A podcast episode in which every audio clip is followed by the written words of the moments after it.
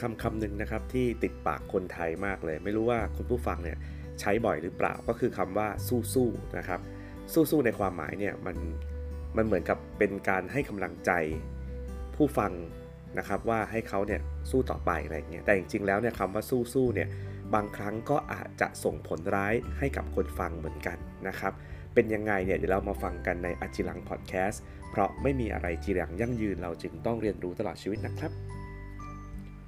คนไทยส่วนใหญ่เนี่ยเวลาที่มีคนมาปรึกษา มีคนมาขอคำแนะนำนะครับ หรือว่าอยู่ในสถานการณ์ที่มีปัญหาอะไรสักอย่างนี่แหละนะฮะบางครั้งหรือหลายครั้งเนี่ยเรามักจะตอบกลับไปว่าสู้ๆนะ ซึ่งจริงๆ แล้วคำว่าสู้ๆเนี่ยนะฮะในกรณีของคนที่เป็นโรคซึมเศร้าเนี่ยเป็นคำต้องห้ามสำหรับเขาเลยนะครับ คือสมมติว่าถ้าเกิดเราคุยกับคนที่เป็นโรคซึมเศร้าอยู่เนี่ย เราไม่ควรจะพูดคำว่าสู้ๆกับเขานะครับ เพราะอะไร มันมีเหตุผลประมาณนี้ครับก็คือ สู้ๆเนี่ยมันเหมือนกับเราเป็นการไปย้ำเขากลับไปว่า ไม่ว่าสิ่งที่คุณกำลังเจอเนี่ยมันเป็นเรื่องอะไร คุณจะต้องสู้กับมันนะครับคำถามคือแล้วที่ผ่านมาเขาไม่ได้สู้เหรอนะฮะคุณมองว่าเรื่องนั้นเป็นเรื่องง่ายเหรอถึงบอกให้สู้ๆอะไรเงี้ย คนที่เป็นโรคซึมเศร้านะฮะหรือมีอาการซึมเศร้าเนี่ยพอเขาได้ยินคำว่าสู้ๆเนี่ยเขาจะตั้งคำถามทันทีว่า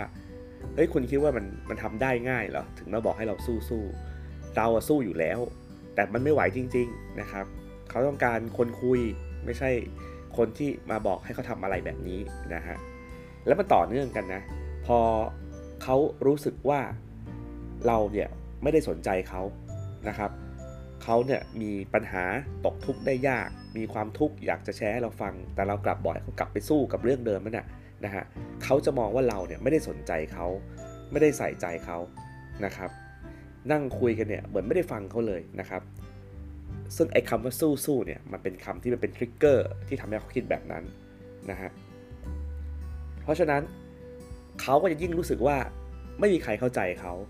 ไม่มีใครสนใจในสิ่งที่เขากำลังเผชิญอยู่ นะฮะมันก็ยิ่งดำดิ่งเข้าไปอีก เขาจะต้องสู้แค่ไหนนะครับ เขาต้องสู้จนเขาแย่ไปเลยไหม เขาจะต้องตายเลยหรือเปล่านะฮะ มันแพ้ไม่ได้เหรอ มันพักไม่ได้เหรอทำไมต้องสู้นะครับเอาทีนี้จะทำยังไงอะพูดว่าสู้ๆไม่ได้นะ บางทีเนี่ยมันอาจจะต้องลงรายละเอียด บางทีแหละเราอาจจะต้องทำความเข้าใจกับเขาให้มากขึ้น ถ้าเราต้องการที่จะช่วยเขาจริงๆนะครับ เช่น การพูดคุยกันด้วยคำถามปลายเปิดนะฮะเป็นผู้ฟังที่ดีครับ ให้เขาเล่าออกมาเล่าออกมาเยอะๆนะตรงไหนไม่เข้าใจเราก็ถามเขาเพิ่ม ให้เขาเล่าออกมาอีกนะครับ ให้เขารู้สึกว่าเราพยายามที่จะสนใจคอนเทนต์หรือเนื้อหาที่เขากำลังเจออยู่นะครับ พยายามสนใจพยายามตั้งคำถามกลับไป แต่ ถ้าเกิดว่าเขารู้สึกอึดอัดในการพูด ก็ไม่ต้องไปขยันขยอเขานะครับ แล้วก็ระหว่างที่คุยนะอย่าเพิ่งรีบไปตัดสิน บางครั้งการไม่เข้าใจของเราเนี่ยมันอาจจะจบลงที่เขาไม่อธิบายต่อ เราก็ไม่ต้องไปขยันขยอนะฮะหรือไปอยากรู้คำตอบให้ได้ คือบางทีโอเคแหละ เราเป็นผู้ฟังที่ดี แล้วเราก็พยายามตั้งคำถามเพื่อทำความเข้าใจ แต่ว่าบางทีมันถึงจุดที่เขาไม่อยากจะพูดแล้วอะเขารู้สึก กังวลรู้สึกไม่อยากจะเปิดเผยข้อมูลอะไรที่มีอยู่ในหัวเขาก็ไม่ต้องพยายามไปไปไปไปซักไซ้เขานะครับเดี๋ยวมันจะยิ่งแย่ สิ่งสำคัญนะเวลาที่เราเจอคนที่มีอาการซึมเศร้าเนี่ยคือพยายามทำให้เขารู้สึกว่าเราเนี่ยกำลัง support เขาอยู่นะครับ เราเข้าใจเขาและเราจะทำทุกอย่างที่เราจะทำได้ เพื่อทำให้เขาเนี่ยผ่านพ้นช่วงเวลาที่เลวร้ายนี้ไปนะฮะเพราะฉะนั้นการ ที่เขาจะเหนื่อย การที่เขาอยากจะพัก มันไม่ใช่เรื่องแปลกนะครับ คนที่กำลังต่อสู้กับตัวเองมันย่อมมีเวลาเหนื่อยเวลาพัก ดังนั้นเนี่ยเราไม่ต้องไปพุชเขาด้วยกำลังใจแบบให้เขาฮึดสู้ครับ เพราะบางทีเขาอยากพักครับ แต่การพักนั้นเนี่ยมันจะเป็นการพักที่มีเราอยู่ด้วยเสมอ จะมีเราให้กำลังใจเราที่จะคอยคุยกันไปตลอดทางนะครับ ว่าตอนนี้เป็นยังไงอะไรต่างๆ นานา เหนื่อยก็พัก หายเหนื่อยก็ลุกกันไปต่อนะเราไม่ต้องพยายามกดดันเขาด้วยคำว่าสู้ๆนะครับ แต่ถามว่ามันใช้ได้ไหมสู้ๆเอาจริง ๆ ถ้าเขารู้สึกว่าเราเนี่ย support เขาเต็มที่แล้วนะฮะ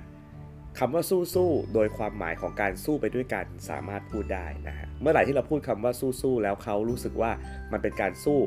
ไปพร้อมกับเรา นั่นคือกำลังใจที่ดีนะฮะในการที่จะช่วยฟันฝ่าไป และนี่ก็คือเคล็ดลับนะฮะในการที่เราจะรับมือกับ เพื่อนๆ คนรอบตัวที่มีอาการซึมเศร้า แต่เอาจริงนะออกตัวก่อนผมไม่ใช่จิตแพทย์ หรือว่าเป็นคนที่เขาเรียกว่า certify เรื่องพวกนี้นะ แต่ว่ามันเป็น common นะครับของของการที่เราเจอคนแบบนี้ ซึ่งคนที่เป็นซึมเศร้าแบบนี้ในสังคมมีเยอะมากนะฮะรู้ตัวบ้างไม่รู้ตัวบ้าง อาการมากอาการน้อยแล้วก็มีความซับซ้อนมากมายเลยทีเดียว อันนี้เป็นแค่ basic เฉยๆนะครับ แต่ถ้าเราเจออาการที่มันเฉพาะทางมากขึ้นต่างๆมากขึ้นเนี่ย เราคงต้องหาวิธีในการที่จะชวนเขาไปพบกับคนที่มีความรู้เฉพาะทางนะครับ จิตแพทย์ หรือว่าเป็นคนที่อยู่ในแวดวงที่จะรักษาหรือดูแลอาการเหล่านี้ได้น่าจะดีกว่า แต่เบื้องต้นอย่าไปทำให้เขารู้สึกแย่ลงด้วยความพลั้งเผลอกับคำพูดบางคำที่เราอาจจะไม่ได้ตั้งใจ เช่นคำว่าสู้ๆนะครับ เป็นกำลังใจให้ทุกคนนะฮะช่วยกันฟันฝ่า ให้สังคมนี้น่าอยู่ และเราสามารถอยู่ร่วมกันได้ หากเรา มีความรู้ความเข้าใจและความปรารถนาดีให้แก่กันครับ และนี่ก็คืออจิรังพอดแคสต์ใน episode นี้นะครับ หวังว่าจะเป็นประโยชน์ไม่มากก็น้อยฮะแล้วเดี๋ยวมาติดตามกันว่าครั้งหน้าจะเป็นเรื่องอะไร กับอจิรังพอดแคสต์เพราะไม่มีอะไรจีรังยั่งยืน เราจึงต้องเรียนรู้ตลอดชีวิตครับ สวัสดีครับ